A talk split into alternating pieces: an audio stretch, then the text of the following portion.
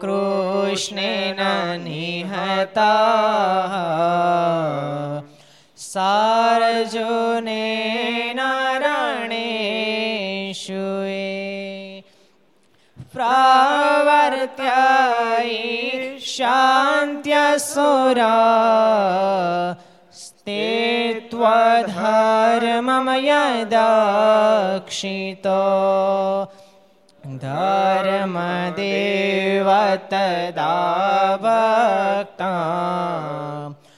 अहं नारायणो मुनि जानिषे कौशले देशे भूमहि समगो द्विजः मुनिशापनृतां प्राप्ता ऋषिं सात तथोधवम् ततो वीतासुरेभ्यः सद्धर्मां स्थापयन्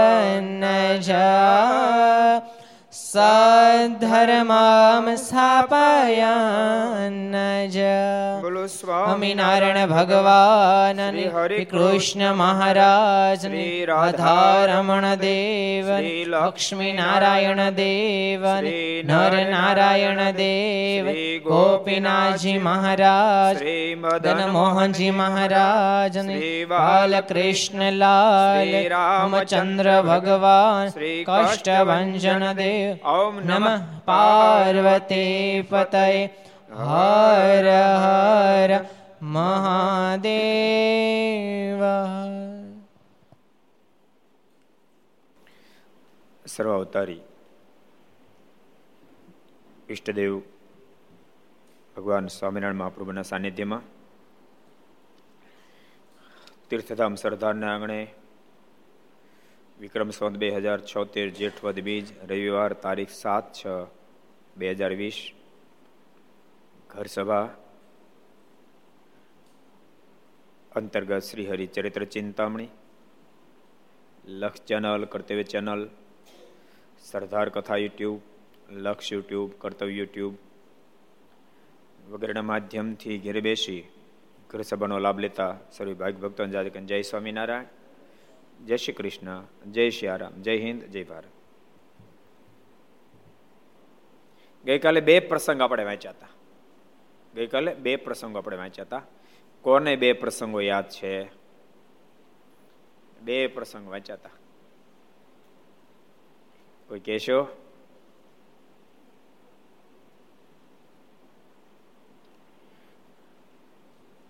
બે ઉમરેઠના પ્રસંગો હતા. કોણ કે છે? આપો સત્સંગ સાગર છે આપો. નંદુરામને ત્યાં મહારાજ થાળ જમવા માટે ગયા. ત્યારે એ તો કાલ આવ્યો હતો પણ પણસોરામાં ને મહારાજ ત્યાં નંદુરામને ત્યાં બે રૂપિયા થયા. નંદુરામ નહીં પણ અંબાબાઈ. અંબાબાઈ ની ત્યાં. એક પ્રસંગ બીજો. વેદ બોલાવ્યો મહારાજે. હરિશંકરને મોઢે વેદ બોલાવ્યા. બે પ્રસંગ હતા કાલે. જોકે ભગવાનને માટે કાંઈ નવું નથી. આપણા માટે ઘણું નવું છે. મહારાજે કીધું, આ પાટડો પીડ્યો છે મહારાજ. શું કીધું આનંદ સ્વામી? આ લાકડાનો પાટડો વીસ ફૂટ છે કહો તો આઠે બે વેદ બોલો કહો તો આઠે બે વેદ બોલાવો. બોલો. ભગવાન માટે કાંઈ અશક્ય નથી. પોતે થાંભલામાંથી પ્રગટ થાય તો? અને થાંભલામાંથી ક્યાંય કોઈ પ્રગટે? ભગવાન પોતે થાંભલામાં પ્રગટ્યા કે નહીં? વલ્લભભાઈ ક્યાં ભગવાન થાંભલામાં પ્રગટ્યા? તમને ખબર છે? એટલું બધું યાદ નથી રાખ્યું? એ બધું ક્યાં યાદ રાખે? એટલી બધી માથાકૂટમાં ક્યાં પડે? પોપટા કહી દે પોપટા હતા કહી તો ક્યાં થાંભલામાંથી ભગવાન પ્રગટ્યા? ક્યાં થાંભલે? થાંભલામાંથી ક્યાં ભગવાન પ્રગટ્યા? વાહ, કે જો પોપટ જ્ઞાન તમે જો હા, કેટલું જ્ઞાન છે.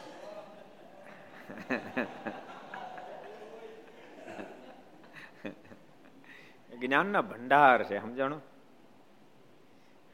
લોકડાઉનમાં બે મહિના પોપડાતા તમારે એને મજા નહોતી આવતી કથા કરવાની. પણ હવે તમે આવતા નહોતા. બ્રહ્મસ્વામી ના પાડતા હતા. ઈ પે વાળી આવી ગયા પાછા. તમને ના પાડીને. એટલે ભગવાન માટે કોઈ વાત અશક્ય નથી. એટલે બધા જ વિદ્વાનોના સંશયને ટાળવા માટે મહારાજે હરિશંકર નામના બિલકુલ અનપઢ બ્રાહ્મણ હતા. એમની પાસે મહારાજે વેદ બોલાવડાવ્યા અને બીજું અંબાબાઈ એન ટાઈમ મહારાજ જેમાં અને પોણસોરા પણ મહારાજ જેમાં બે રૂપ મહારાજે ધારણ કર્યા. એ પ્રસંગ આપણે ગઈકાલે વાંચ્યો. હવે આપણે નવો પ્રસંગ વાંચીએ. એકવાર શ્રીજી મહારાજ ગામ ઉમરેઠ પધાર્યા. અને ખેડાવાળા બ્રાહ્મણ નરભેભાઈને ઘેર ઉતર્યા ને નરભેભાઈએ શ્રીજી મહારાજને તથા સંતને જમાડવા સારું લાડુ કરી રાખ્યા હતા. નંદુરામે એવા ભક્ત નરભેરામ પણ એવા જ મહાન ભક્તો. બે મહાન ભક્તો થયા. ઘણા બધા ભક્તો થયા પણ નરભેરામ અને નંદુરામ બે મુખ્ય ભક્તો હતા. સત્સંગ આખો બ્રાહ્મણોનો, વિશેષ કરીને સત્સંગ જ બ્રાહ્મણોનો ઉમરેઠમાં. હજુ પણ બ્રાહ્મણો બહુ રહે છે ઉમરેઠમાં. આજે પણ ઘણા બધા બ્રાહ્મણો ઉમરેઠમાં રહે છે. ઉમરેઠ મોટું સિટી છે.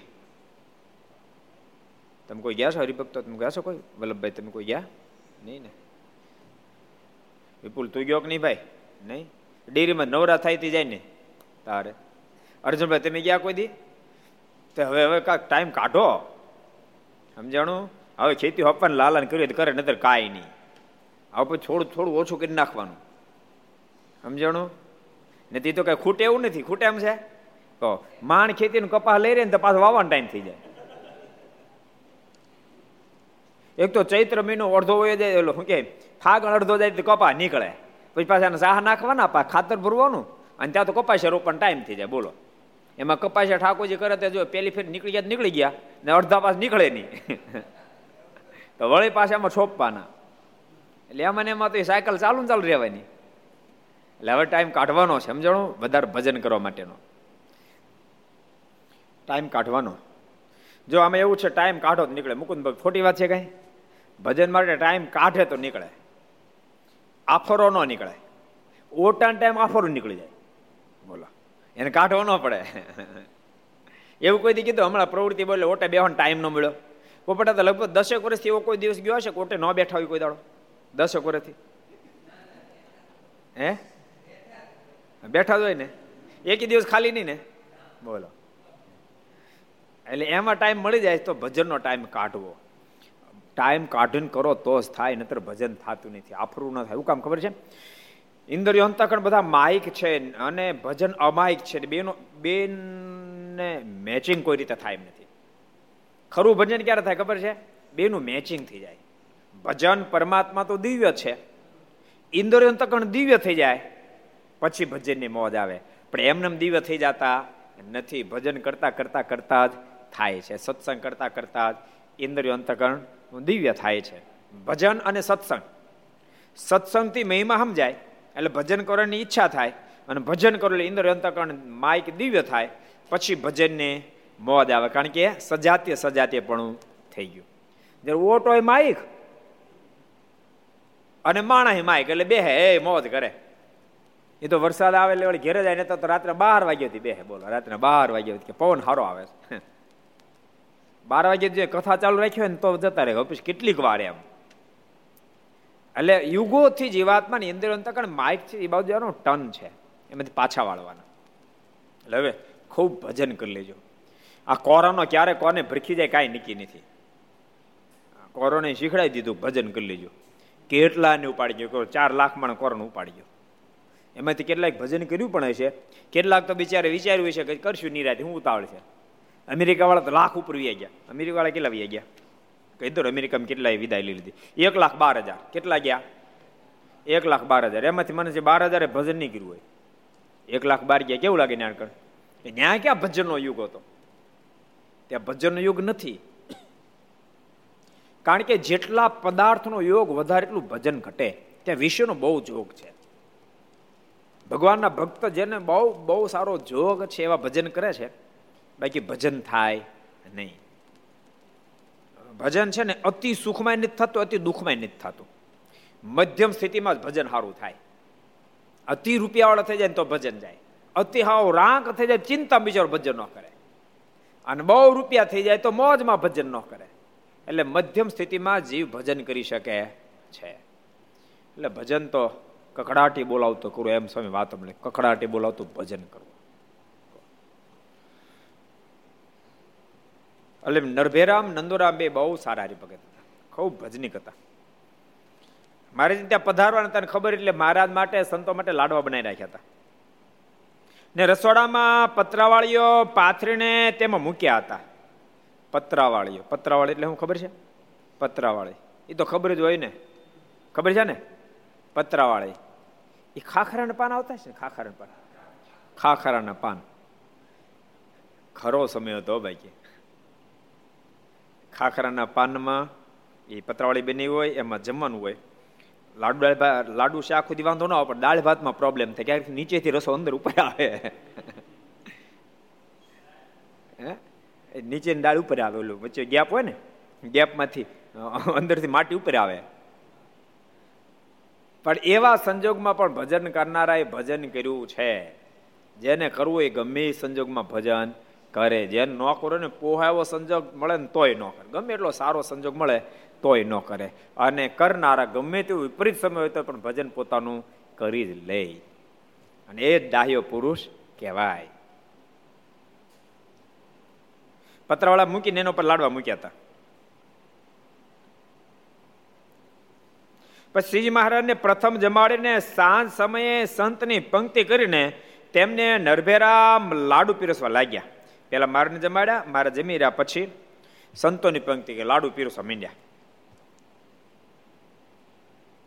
ને મહારાજ, તે વખતે બીજા બ્રાહ્મણની મેળીના કઠોડામાં બેઠા હતા. મહારાજ, બીજી જગ્યાએ બેઠક ને, અમારા બેઠા હતા. પછી પીરસતા પીરસતા નરભેરામને વિચાર થયો છે લાડુ સંતોને પૂરા નહીં થાય. જે પ્રમાણે લાડુ છે, ધારે તેને કરતા સંતો વધારે આવ્યા છે.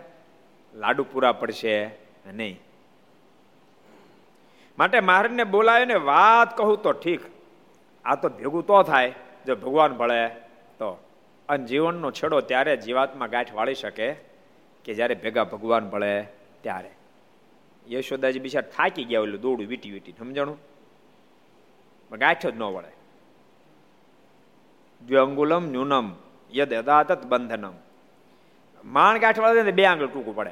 વળી તો બીજું દોડું ગોતે. અને પાછી આટી મારતા મારતા ગાંઠ વાળે બે આંગળ ટૂંકું પડે. તમારા મનમાં થાય તો પછી બીજું દોરડું આખું લઈ આવે તમે ટૂંકું કા પડે? એમ સંકલ્પ થયો કે ન થયો? બીજું આખું દોરડું જોઈન કરી દે. બે આંગળ ટૂંકું કેમ પડે? યાદ રાખજો, ભલે આખું દોરડું લાવ્યા આપણે એને કાંઈ ગાંઠ ન વળે તો તો મોકળું પડી જાય, તો કનૈયો ભાગી જાય. એને તો કડકથી બાંધવો પડે. એટલે વીટતા વીટતા વીટતા ગાંઠ વાળવા જાય, ત્યાં દોરડું ટૂંકું પડે અને ભેગું થાય નહીં. થાકી ગયા માં યશોદા. પછી યશોદાએ પ્રાર્થના કરી, બોલો, બાંધવામાં પ્રાર્થના કરી. હે કૃપા નાનું થાકી ગઈ. કાંઈક કૃપા કરો. બાંધવા છે ને, કાંઈક કૃપા કરો. અને ભગવાન કૃપા કરીને ગાંઠ વળી ગઈ. એટલે ભગવાન કૃપા કરે તો જ ગાંઠ વળે બાકી ગમે તેટલો જીવાત્મા પ્રયાસ કરે તો બે આંગળ ટૂંકું પડે. ભેગું થાય નહીં. એટલે સુખમાં દુઃખમાં ભગવાનને સાથે સાથે રાખવા. નતર જીવાત્મા સુખમાંય ભૂલી જાય છે, દુઃખમાંય ભગવાનને ભૂલી જાય છે. અને પછી ગમે તેટલા અંધશ્રદ્ધા, ગમે તે અંધશ્રદ્ધામાં ઘેરાઈ જાય. લાલ કરાય અને પીળો કરાય અને કાળો દોરો કરાય આવે. એ અંધશ્રદ્ધામાં કોઈ જાતા નહીં. પ્રત્યેક સંજોગમાં ભગવાન ઉપર ભરોસો મૂકીને ચાલજો.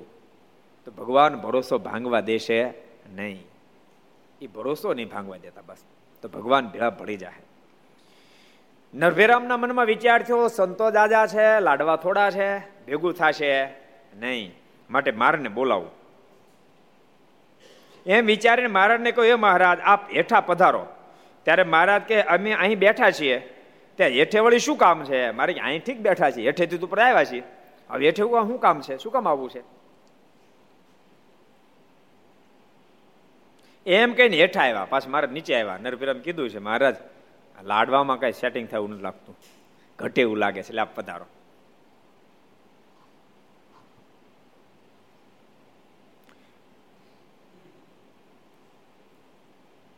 ત્યારે નરવેરામે કહ્યું, આ લાડુ ખૂટી જશે ને સંત ભૂખ્યા રહેશે માટે તમે કહો તેમ કરું. લાડવા ખૂટશે ને સંતો ભૂખ્યા રહેશે. ત્યારે મહારાજ કે દીવો કરો.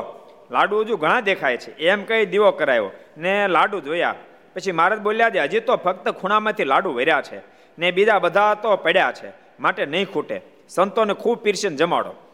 મારે કે, નહીં ખૂટે, તમે ચિંતા નહીં કરો. ખૂબ પીરસીને મારે દ્રષ્ટિ નાખી દીધી. અને ભગવાનની દ્રષ્ટિ પડી જાય તો કાફી થઈ જાય. અને ભગવાન ધારે કરી શકે. બહુ વર્ષ પહેલા, જો કે મેં બહુ વર્ષ પહેલા સંતો પાસે સાંભળ્યું છે. થોડું ઘણું કંઈક મિસ્ટેક એવું હોય. મિસ્ટેક હવે ભૂલાઈ ગયું થાય. આજથી અઠ્યોતેરમાં એટલે લગભગ ચાલીસ, બેતાલીસ વર્ષ પહેલા ગઢપુરમાં શારદ શતાબ્દી મહોત્સવ ગોપીનાથજી માના દોઢસો વર્ષ સ્થાપન થયું, એને થયા. એક તો બહુ મોટો ઉત્સવ શારદ શતાબ્દી મહોત્સવ કરવામાં આવ્યો હતો. અને બન્યું એવું કે વર્ષ નબળું થયું. પાણી નહીં દિવાળ પછી તરત ઉત્સવ પાણી નહોતું.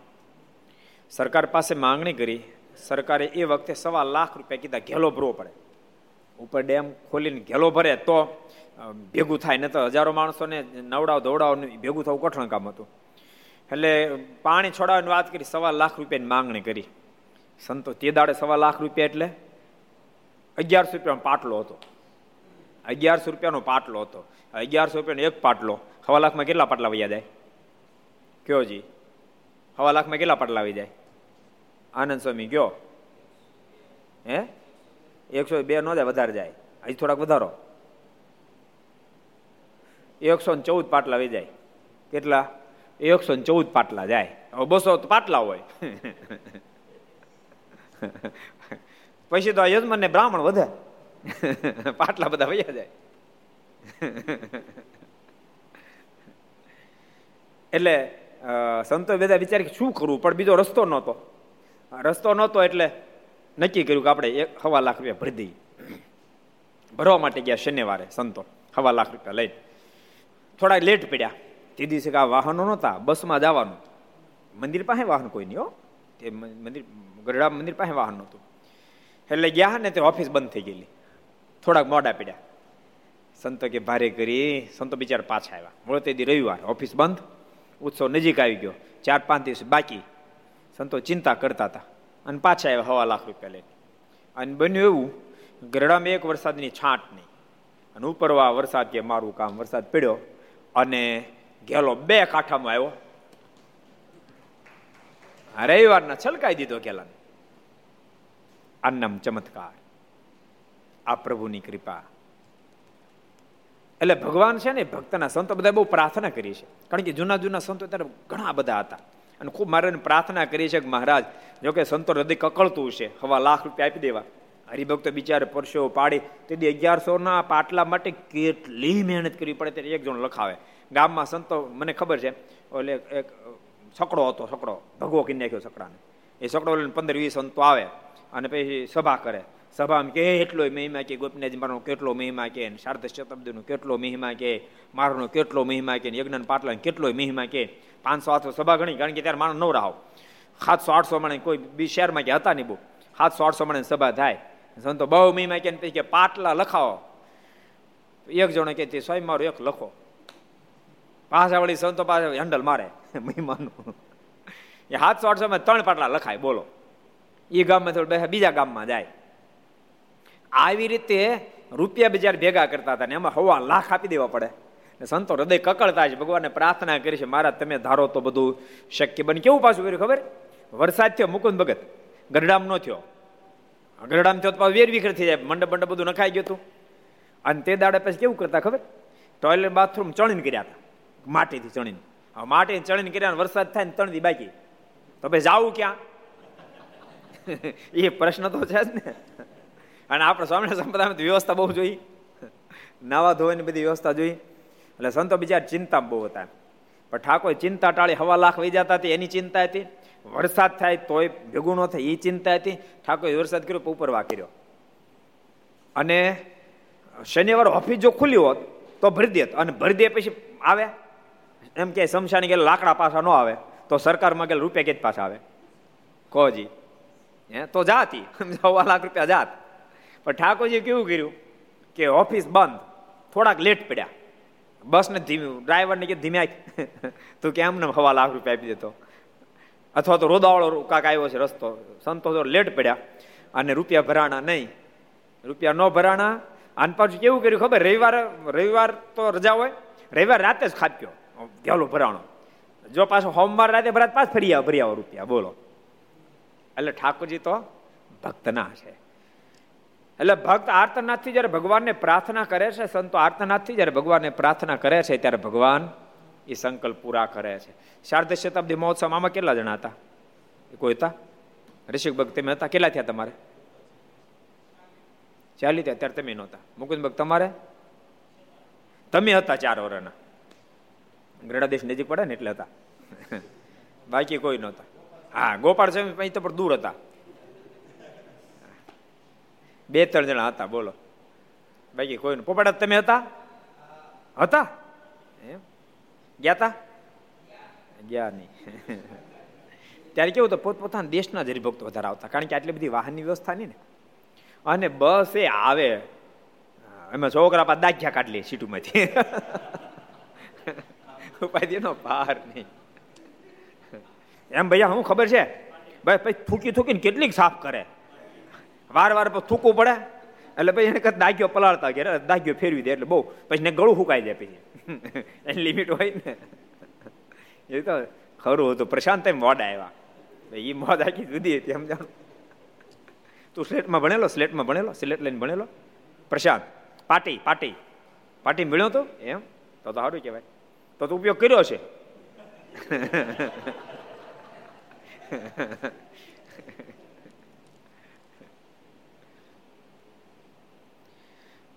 એટલે બધી બહુ અટપટી વાતું સમજાણું? પણ ઠાકોરજીની હૃદયથી જો પ્રાર્થના કોઈ કરે, તો ઠાકોરજી ભગતને સંકટમાંથી બહાર કાઢી નાખે. ભગવાન તો સક્ષમ છે. બહુ શક્તિશાળી છે. પરમાત્મા હૃદયના ભાવ સુધી આપણે પહોંચ જઈએ, તો ભાવની સાથે પ્રાર્થના કરી ભગવાન એ પ્રાર્થનાને પૂરી કરે. ભગવાનના ભક્તો એ વખતે ભલે મને એમ છે, આમ ભાવ વધારે છે. ભાવ તો અત્યારે છે ભારતમાં હજી ભાવ છે. તે દિવસે આવી વ્યવસ્થા નહીં.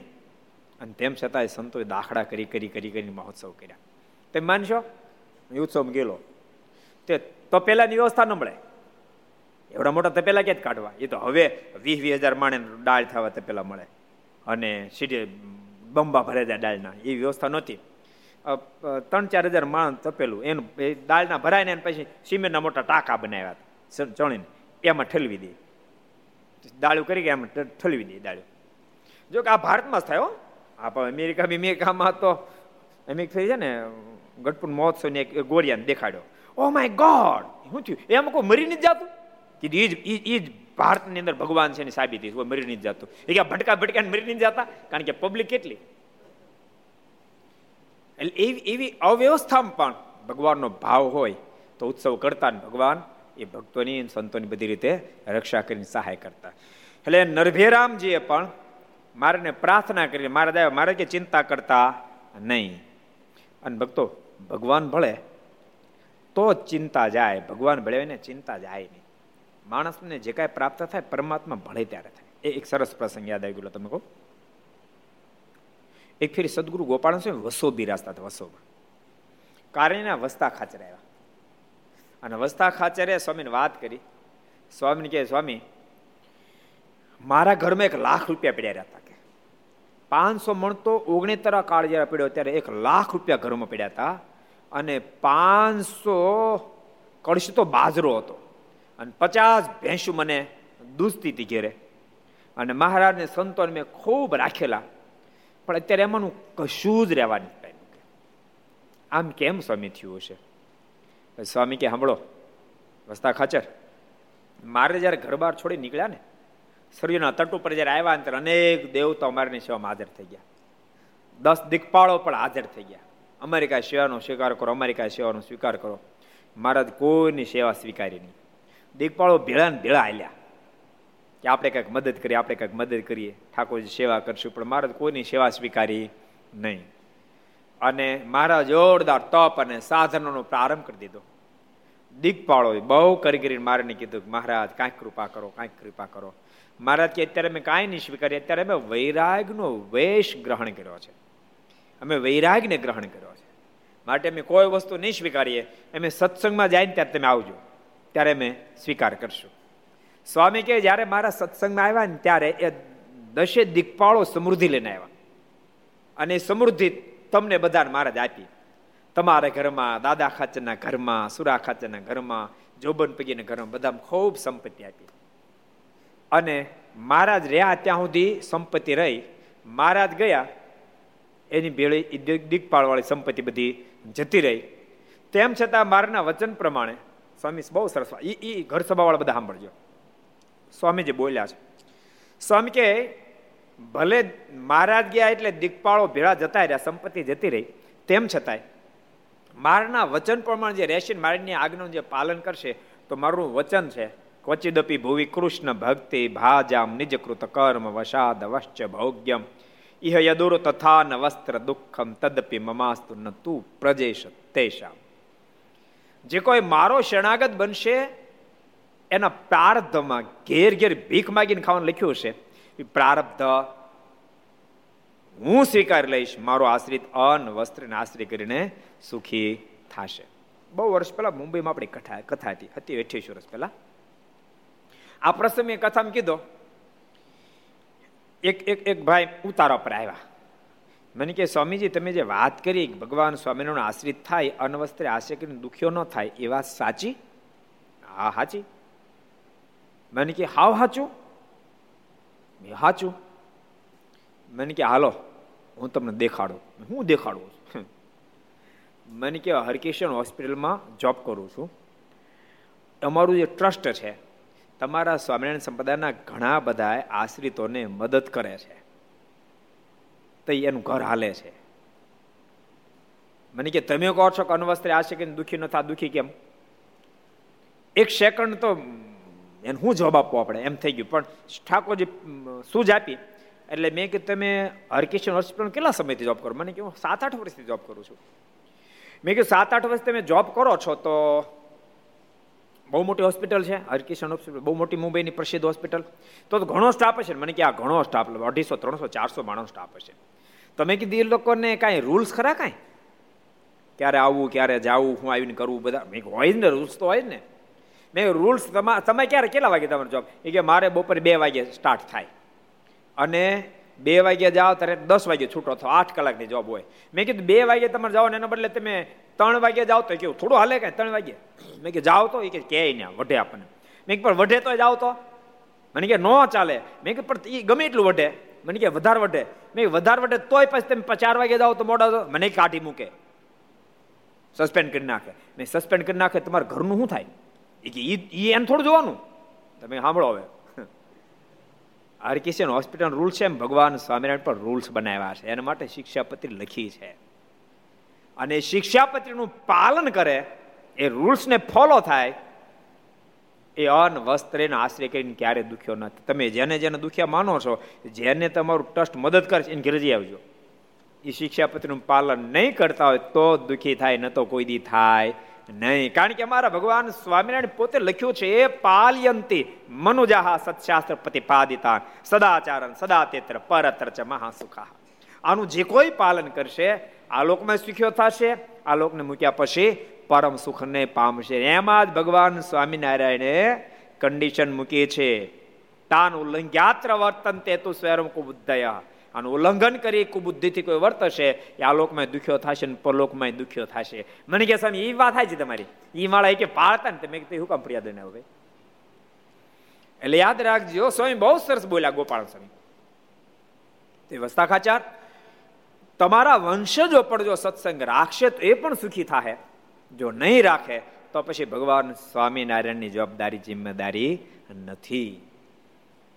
ભક્તો, આમ તો સ્વામિનારાયણ સંપ્રદાય છે ને, વિશેષ ભગવાન સ્વામિનારાયણના સમકાલીન સમય દરબારોનો સત્સંગ. વચ્ચેના ગાળામાં દરબારોમાં સત્સંગ ઘણો ઓછો થયો. ફરીવાર ઘણો થવા માંડ્યો છે. બહુ બહુ ધીમે ધીમે કરતા બહુ વધવા માંડ્યો છે. એમને પણ વાત સમજાણે કે તો આપણા આપણા આપણા વડવાને આ વારસાઈ છે આ સત્સંગ વારસાઈ છે. આપણે રાખવો જોઈએ. રાખતા થયા છે. આજે આજે જે દરબાર દીકરા આવ્યા હતા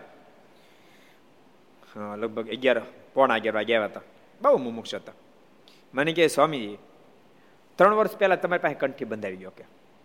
પહેલા તો સત્સંગનો જોગ નહોતો ઠામકો, પણ એક ફરી કથા સાંભળીને એમાંથી મને થોડુંક થયું એટલે કંઠી બંધાવી ગયો. કંઠી બંધાવ્યા પહેલા તો એમ તો બહુ નિખાલસ ભાવ કે હું અળસ્ય હોતો ખાઈ જતો, બોલો. પણ પછી સત્સંગ થયો, એટલે નિયમ ધર્મ ધીમે ધીમે પાળવા માંડ્યો. પણ ભગવાનમાં હેત કરવા મહેનત કરતો તો ભગવાનમાં હેત નહોતો થતું. સમ્યક ભગવાનમાં હેત ન થતું.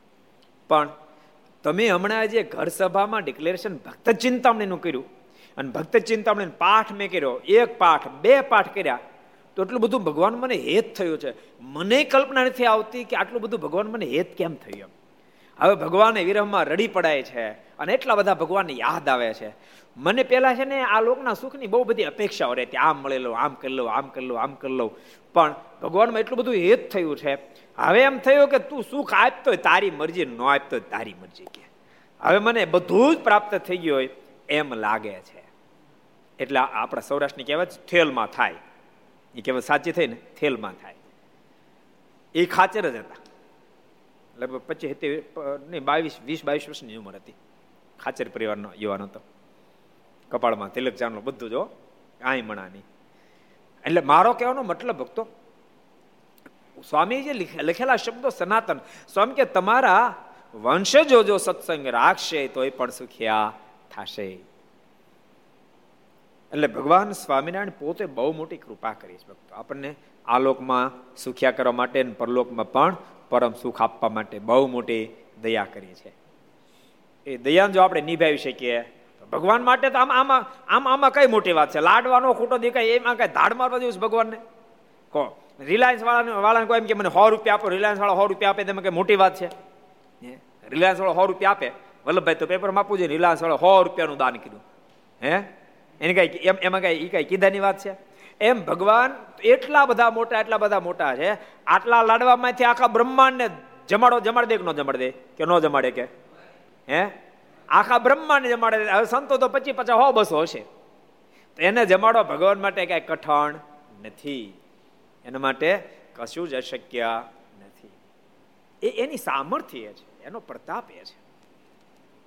એ સામર્થ્યનો અહેસાસ આપણને થવા મળે આપણે કૃતકૃત્ય થઈ જાય આ આ બધા ઇતિહાસો શા માટે વાંચવાના?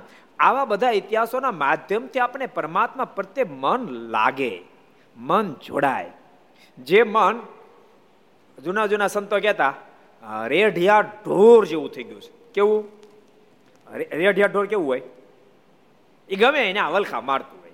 ગમે એના ખેતરમાં ઉવી જાય ગમે એનું ખાઈ જાય એ રખડ રખડ કરતું હોય. એ એ સ્થિર ક્યારે થાય જ નહીં. એમ મન રેઢિયા ઢોર જેવું છે. મુકુદ ભગત કેવું કીધું? મન રેઢિયા ઢોર જેવું એ ગમે ના વલખા મારીમાં વિષયમાં કરી કરી કરે. અને રેઢિયા ઢોર કોઈ દી સુખી થાય નહીં. કદાચ ક્યારેક મકાઈ ખાવા મળી જાય, ક્યારેક રસકો ખાવા મળી જાય, પણ ક્યારેક દંડાય પડે. એ કોકને કોઈને મકાઈમાં ઘરી જાય. રીત તારવાડી છે? તારી તારી મકાઈમાં રેડિયર ગાય ઘરી ગયો તું રે, ખાવા દે પછી કાઢી તું હરિભગત તો કાઢી ખરો માણા છે.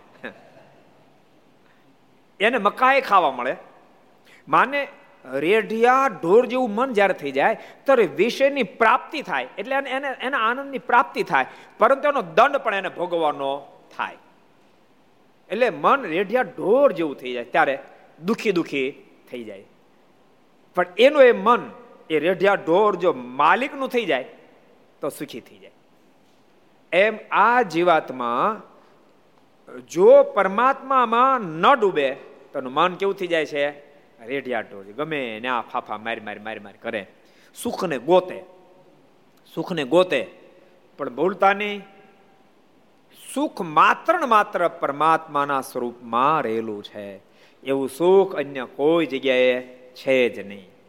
એનું એ એનું એ જ મન, એ જો ભગવાનમાં લાગી જાય ત્યાંથી અને સુખની જો અનુભૂતિ થવા માંડે, તો રેઢિયાર ઢોર જેવું મન પણ ખીલે બંધાઈ જાય. ખીલે મૂર્તિ રૂપે ખીલે બંધાઈ જાય.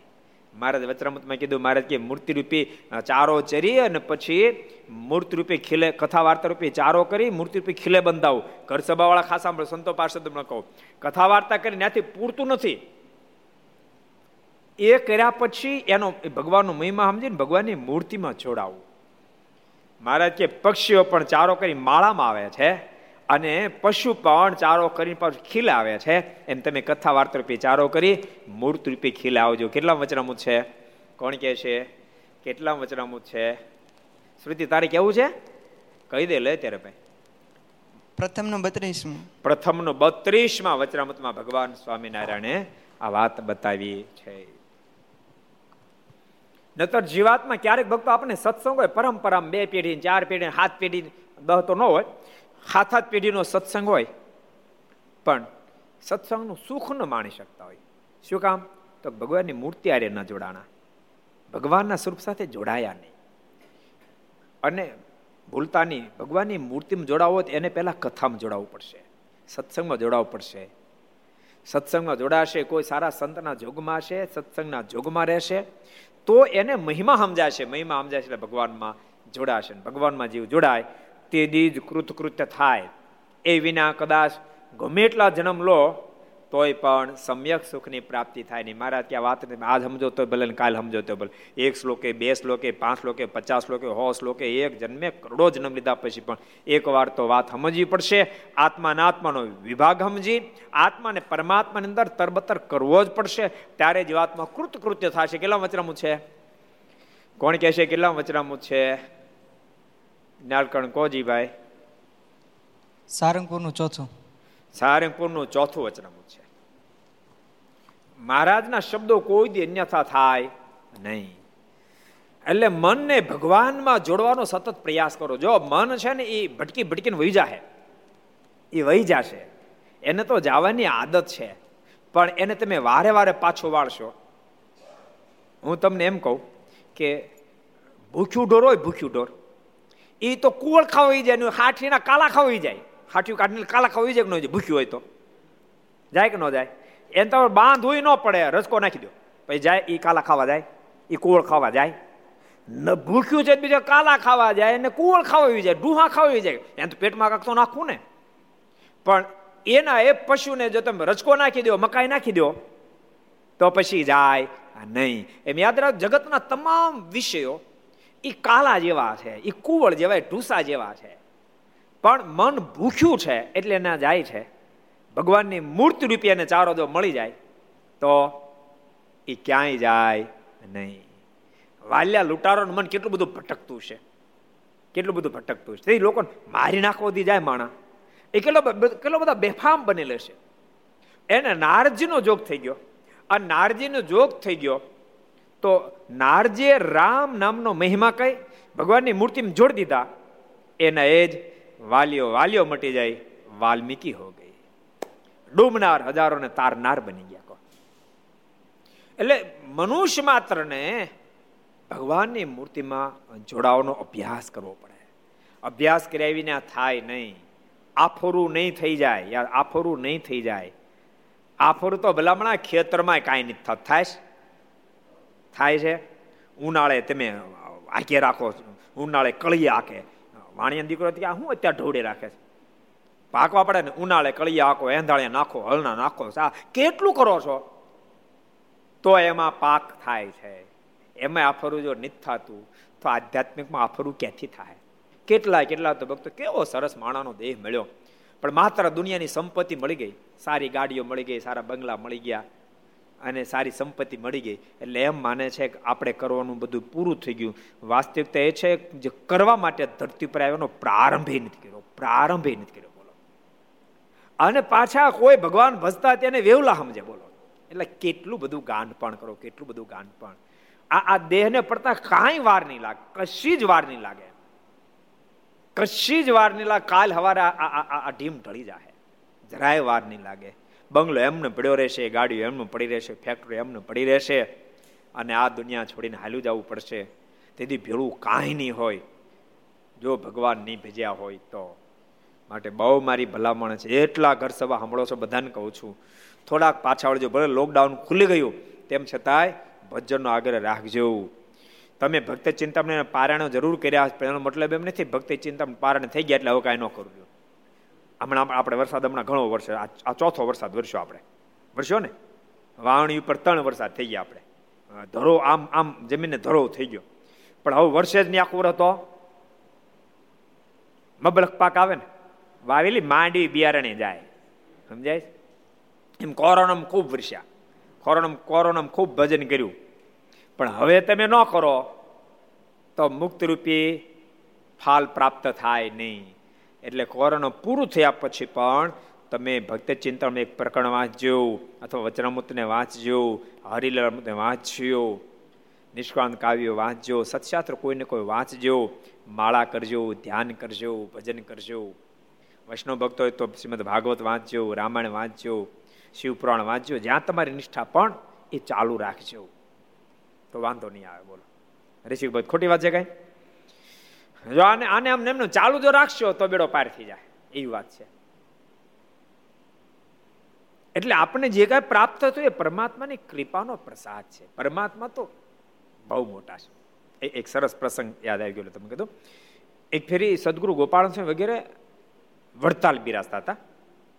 અને મારા મોટી સભા ભરીને બેઠા હતા. ફણેલી ગામના એક સુથાર એ વડતાલ ગયેલા. એ એ સભામાં બેઠા હતા. એને વારંવાર મારાના સોમાં તેજના પૂજ આમ પ્રગટ થતા દેખાય. ઓહો ઓહો કરવા માંડે. મારે જેને આમ આંગળી કરી એ બોલતા બંધ થઈ જાય. વળી પાંચ દસ મિનિટ થાય વળી પાછું તેજ તેજ તે દેખાય. હો હો કરે. પાછા મારા આંગળી એમ કરે એટલે બંધ થઈ જાય.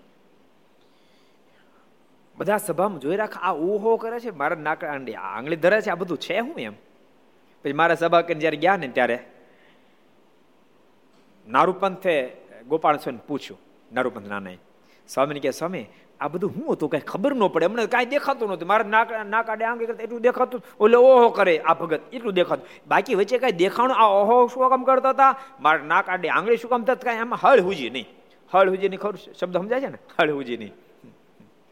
સુરત હળ હુજી નહીં. ઠેક. નારૂપંત કે સ્વામી, આમાં કઈ ખબર પડી નહીં. આ શું બધું હતું? ત્યારે ગોપાળન સ્વામી કે સાંભળો મારની મૂર્તિમાં અદભુત તેજના પૂજો પથરાતા હતા. અને આ ભગતને દેખાતા એટલે ઓહો ઓહો, ભાવ થતો. એટલે ઓહો ઓહો બોલતા હતા.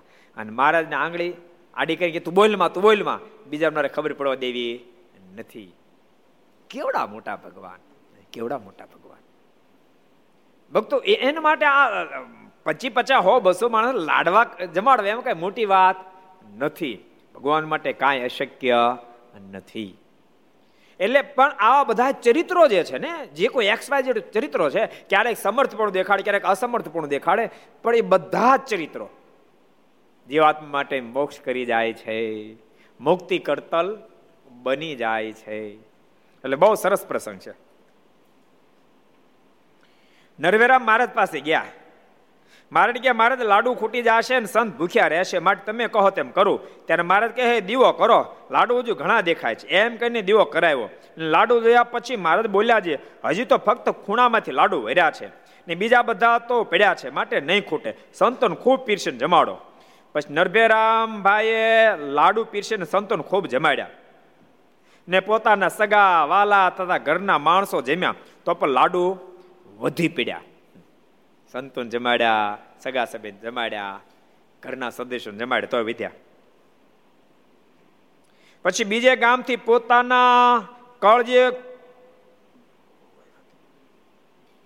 ખુડવો આવ્યા હતા, તેમને પણ જમાડ્યા. તો પણ લાડુ વધી પડ્યા. એમ મારે કૃપા કરી નરભેરામને પરચો આપ્યો. બીજા પણ જેટલા માણસો બધા જમાડે પણ લાડુ ખૂટ્યા નહીં.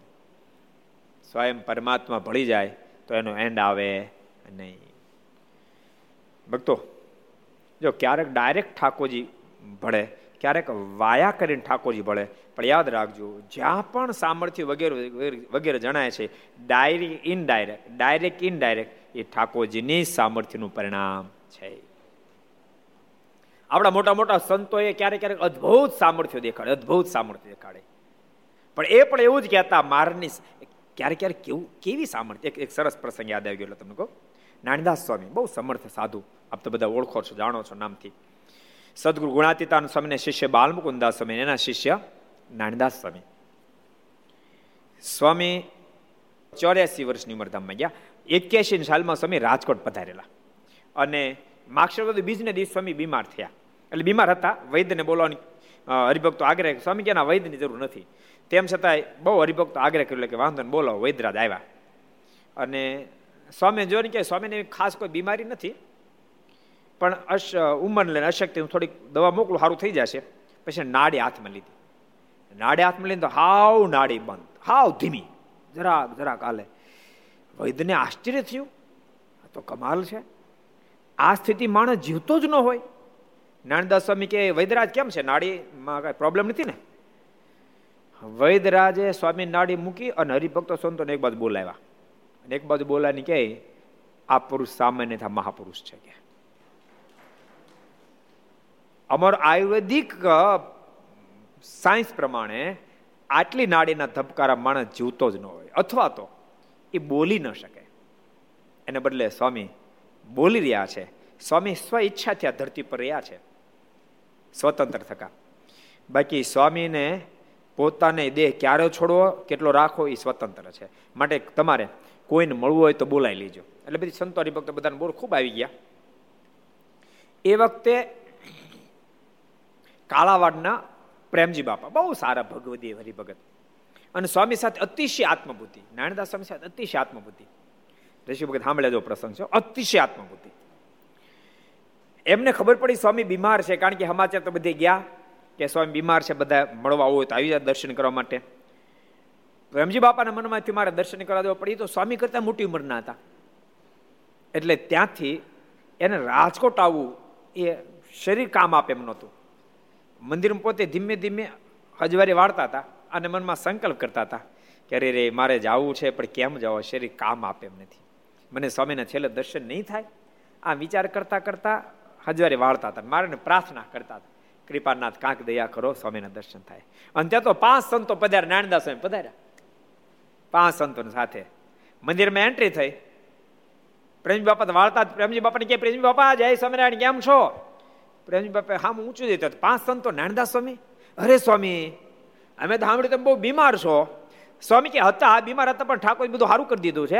અને બિલકુલ સાજા નરવાદ થઈ ગયા. મનમાં આ દેશમાં જરાક આપણે ફરી આવી. એટલે ગામડા ફરવા માટે. અરે સ્વામી, બહુ સારું થયું. લે ત્યારે બેહો. હું પાથરણા પાથરી બધા, ગાડલને બધું પાથરી દીધું.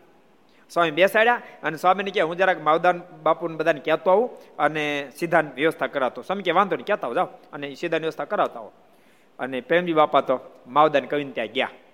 માવદાન બાપુને કીધું, બાપુ, સ્વામી આવ્યા, નાનદાસ સ્વામી પધાર્યા. તો હું વાત કરું, સ્વામી બીમાર બહુ તો કે ના, સ્વામી આવ્યા. તો બાપા, તમને કઈ મગજમાં, ના, અરે, આવ્યા સ્વામી. હું પાથરણા, પાથરણે આવ્યો. તમે આવો. તો બધા મંદિરે, મંદિર મંદિર કોઈ નહોતું. પાથરણા પાથરણા એમને પડ્યા હતા. જો, આ સામર્થ્ય કોની? દેખાય સીધી નાણદાસ સ્વામીની. પણ આખીર એને ભગવાન સ્વામિનારાયણનું ભજન કર્યું. એટલે ડાયરેક્ટ, ઇનડાયરેક્ટ સામર્થ્ય ભગવાન એટલે અલૌકિક સામર્થ્ય. જો ભગવાનનું ભજન હું તો કહું, રંગ કરે તોય ભલે રાજા કરે તોય ભલે. ભિખારી ભજન કરે તો એની અંદર ઠાકોરજી સામર્થ્ય મોકલે.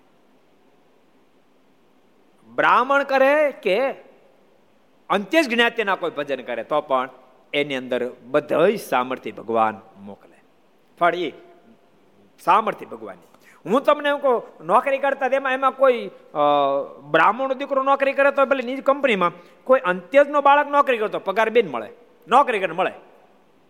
સમજે? કામ કરે ને મળે. એટલે અમુક અમુક તો ગજબ વસ્તુ છે. એમાં સદગુરુ ગોપાળન સ્વામીની વાતો તો ભક્તો ક્યારેક ક્યારેક ગજબ કરી જાય. એટલે સ્વામીની સામર્થ્ય આમ જોઈએ, ગોપાળ સ્વામીની ગુણાતીતા મોટા મોટા પરમહંસોની સામર્થ્ય જોઈએ, તો આપણને એમ અહેસાસ થાય કે આ ભગવાનની સામર્થ્ય એટલી સામર્થ્ય દેખાય. ગોપાલ સ્વામીને એક સરસ પ્રસંગ તમને કહું. એક ફેરી સ્વામી વડોદરા બિરાજતા હતા. અને ઘટના ઘટી. એક તેલંગ દેશનો બ્રાહ્મ, બહુ મોટો વિદ્વાન.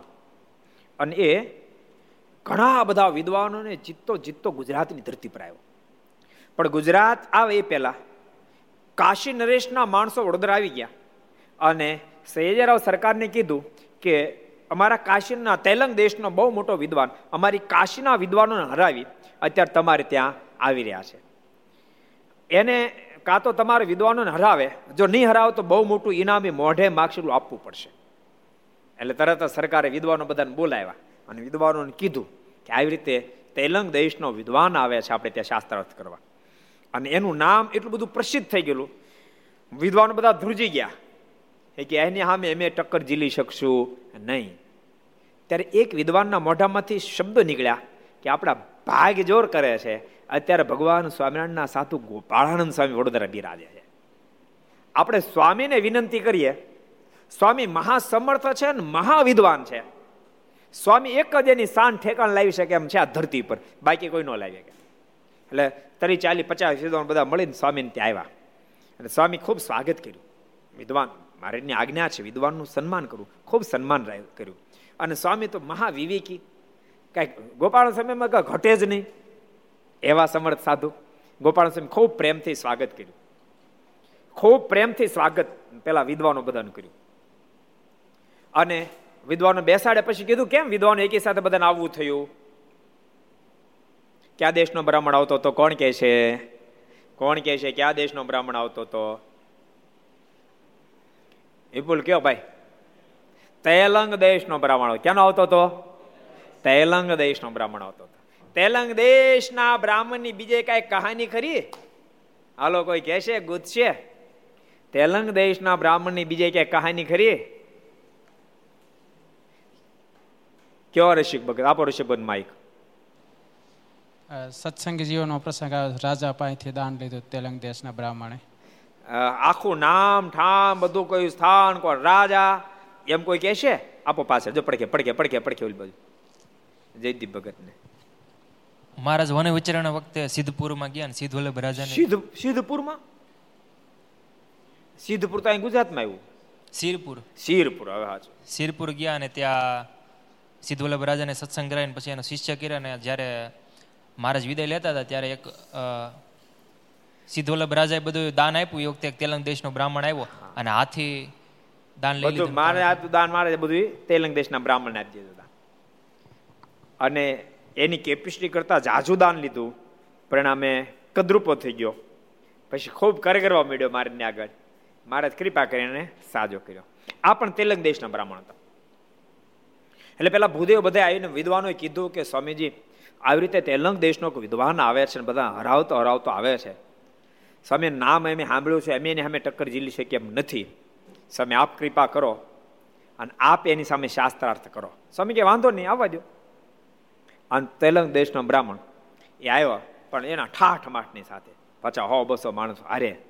અને જ્યાં સભાગુઠને આવ્યો તો હાથી નિંબાડ ઉપર બેસી અને આગળ ઘીની ઘીની મસાલો બળતી જાય ને એના બધા સેવકો એનો જય કાર કરતા જાય. સભામાં એન્ટ્રી થઈ. એટલે સ્વામી કીધું કે આપણે આમાં મધ્યસ્થી એને એને સ્વામી એનું પણ સ્વાગત કર્યું. સ્વામી એને સુંદર આસન બેસાડ સ્વામી કે મધ્યસ્થી કોની કરશું? કોણ મધ્યસ્થ હશે? ત્યારે બ્રાહ્મણો કે, આપણે એક કામ કરીએ, આપણા ગામના પ્રતિષ્ઠિત શેઠ બે છે. ત્રિભુવન શેઠ છે અને મણિક શેઠ છે. એ બેને આપણે મધ્યસ્થી કરીએ.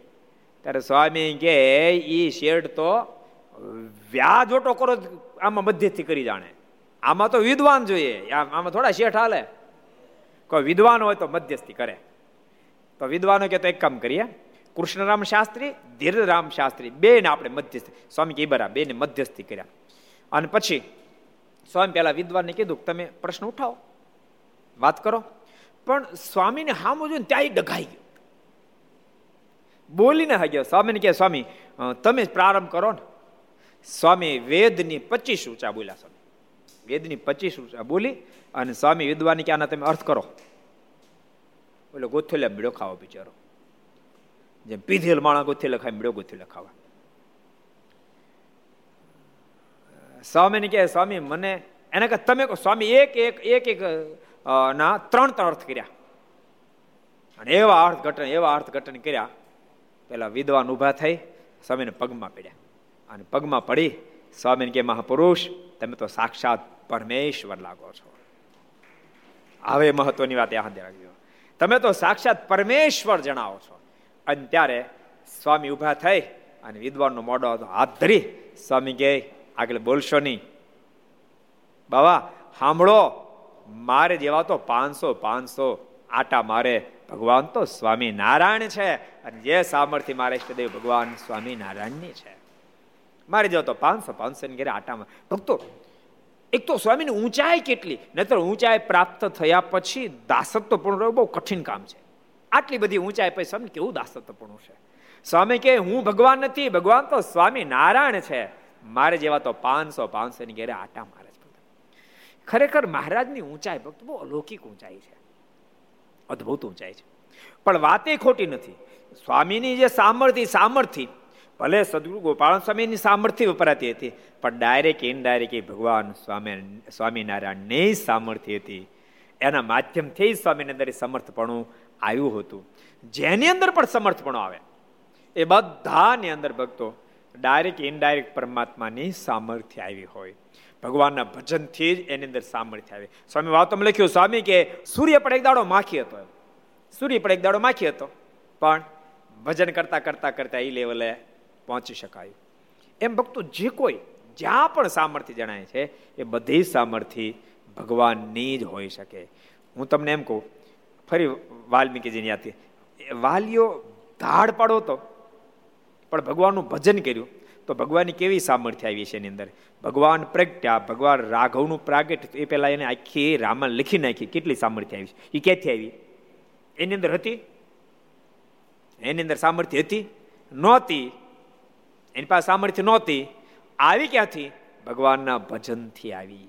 એટલે ભક્તો જેમાં પણ સામર્થ્ય જણાય, એ બધી ભગવાન વતે છે. આ વાતનું સંદાર સતત જોઈ રાખે. તો મને લાગતું કે મુમુક્ષ કોઈ મોક્ષ માર્ગમાં ભટકી જાય. ક્યારે ન ભટકે? સંતો પાર્ષદોને કહું છું, આ કાયમ યાદ રાખજો.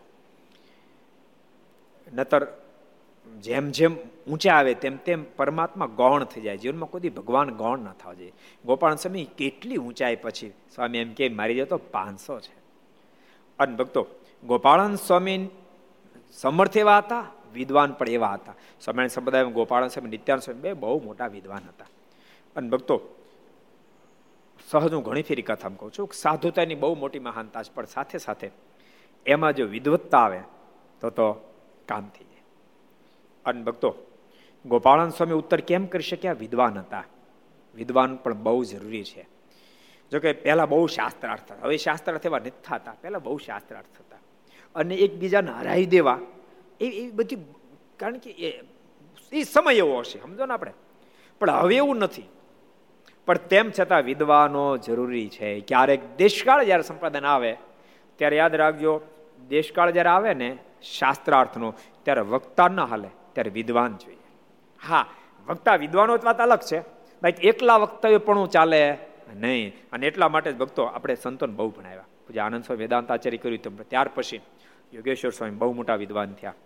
સંપ્રદાયની અંદર યોગેશ્વર સ્વામીને અદ્વિતીય વિદ્વાન કહેવાય એમ. એવડો મોટો વિદ્વાન થયો. અને એની નીચે ત્યારે ચાર જે ભણે એવા જ વિદ્વાન થાય. એ નીચેના જે બાકી ભણેશ નીચે ઘણા બધા. એની નીચે તરસ સ્ટેપ સ્ટેપમાં જેણે ભણાવ્યા છે, એ પણ એવડા જ વિદ્વાનો થશે.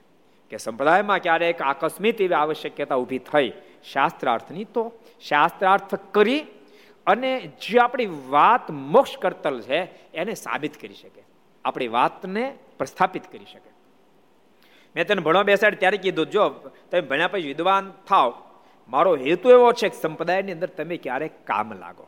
અને ભક્તો વિદ્વાન થાય, વક્તા થાય, સંગીતકાર થાય, ગાયક થાય, આ બધું થાય, પણ સંપ્રદાયને કામ ન લાગે તો? સંપ્રદાયની સેવા ન કરે તો? શું અર્થ? એટલે વિદ્વાન થાવ, ગમે તે થાવ, સંપ્રદાયની ખૂબ સેવા કરજો, દાસ બનીને કાયમને માટે સેવા કરજો. જો સેવા કરતા કરતા ક્યારેક તમારી ઘણી સેવા હશે, તોય ક્યાંક તમારો સ્વીકાર થશે ને ક્યારેક નહીં પણ થાય. ક્યાંક સન્માન થશે ને કે અપમાન થશે. એ બંને હરોળની અંદર ચાલતા ચાલતા પરમાત્માને રાજી કરો તો હાલ્યા જાય અને સેવા કરી રાખજો. એ બધા સંતો, પાર્ષદોની ભલામણની સાથે આવો, અત્યારે આપણે સભાને અહીંયા વિરામ આપીએ છીએ. આવો, પાંચ મિનિટ ધૂન. સ્વામી નારાયણ નારાયણ નારાયણ. સ્વામી નારાયણ નારાયણ નારાયણ. સ્વામી નારાયણ નારાયણ નારાયણ. સ્વામી નારાયણ નારાયણ નારાયણ. સ્વામી નારાયણ સ્વામી નારાયણ. સ્વામી નારાયણ સ્વામિનારાયણ સ્વામિનારાયણ સ્વામિનારાયણ સ્વામિનારાયણ સ્વામિનારાયણ સ્વામિનારાયણ નારાયણ નારાયણ સ્વામિનારાયણ નારાયણ નારાયણ સ્વામિનારાયણ નારાયણ નારાયણ સ્વામિનારાયણ નારાયણ નારાયણ સ્વામિનારાયણ નારાયણ સ્વામિનારાયણ સ્વામિનારાયણ સ્વામિનારાયણ સ્વામિનારાયણ સ્વામિનારાયણ સ્વામિનારાયણ સ્વામિનારાયણ નારાયણ નારાયણ સ્વામિનારાયણ નારાયણ નારાયણ સ્વામિનારાયણ નારાયણ નારાયણ સ્વામિનારાયણ નારાયણ નારાયણ નારાયણ નારાયણ સ્વામી નારાયણ નારાયણ નારાયણ સ્વામી નારાયણ નારાયણ નારાયણ સ્વામી નારાયણ નારાયણ નારાયણ સ્વામી નારાયણ નારાયણ સ્વામી નારાયણ નારાયણ સ્વામી નારાયણ નારાયણ નારાયણ સ્વામી નારાયણ સ્વામી નારાયણ સ્વામી નારાયણ સ્વામી નારાયણ સ્વામી નારાયણ સ્વામી નારાયણ સ્વામી નારાયણ સ્વામી નારાયણ સ્વામી નારાયણ નારાયણ નારાયણ સ્વામી નારાયણ નારાયણ નારાયણ સ્વામી નારાયણ નારાયણ નારાયણ સ્વામી નારાયણ નારાયણ નારાયણ સ્વામી નારાયણ સ્વામિનારાયણ. સ્વામિનારાયણ. સ્વામિનારાયણ સ્વામિનારાયણ. સ્વામિનારાયણ સ્વામિનારાયણ. સ્વામિનારાયણ નારાયણ સ્વામી નારાયણ નારાયણ. સ્વામી નારાયણ નારાયણ. સ્વામી નારાયણ નારાયણ. નારાયણ નારાયણ નારાયણ. નારાયણ નારાયણ નારાયણ નારાયણ સ્વામી નારાયણ નારાયણ નારાયણ સ્વામી નારાયણ નારાયણ નારાયણ સ્વામી નારાયણ નારાયણ નારાયણ સ્વામી નારાયણ નારાયણ નારાયણ સ્વામી નારાયણ ભગવાનની જય શ્રી હરિ કૃષ્ણ મહારાજ શ્રી રાધા રમણ દેવ શ્રી લક્ષ્મી નારાયણ દેવ શ્રી નર નર નારાયણ દેવ શ્રી ગોપીનાથજી મહારાજ શ્રી મદન મોહનજી મહારાજ શ્રી બાલ કૃષ્ણલાલ શ્રી રામચંદ્ર ભગવાન કાષ્ટભન દેવ ઓમ નમઃ પાર્વતી પતય હર હર મહાદેવ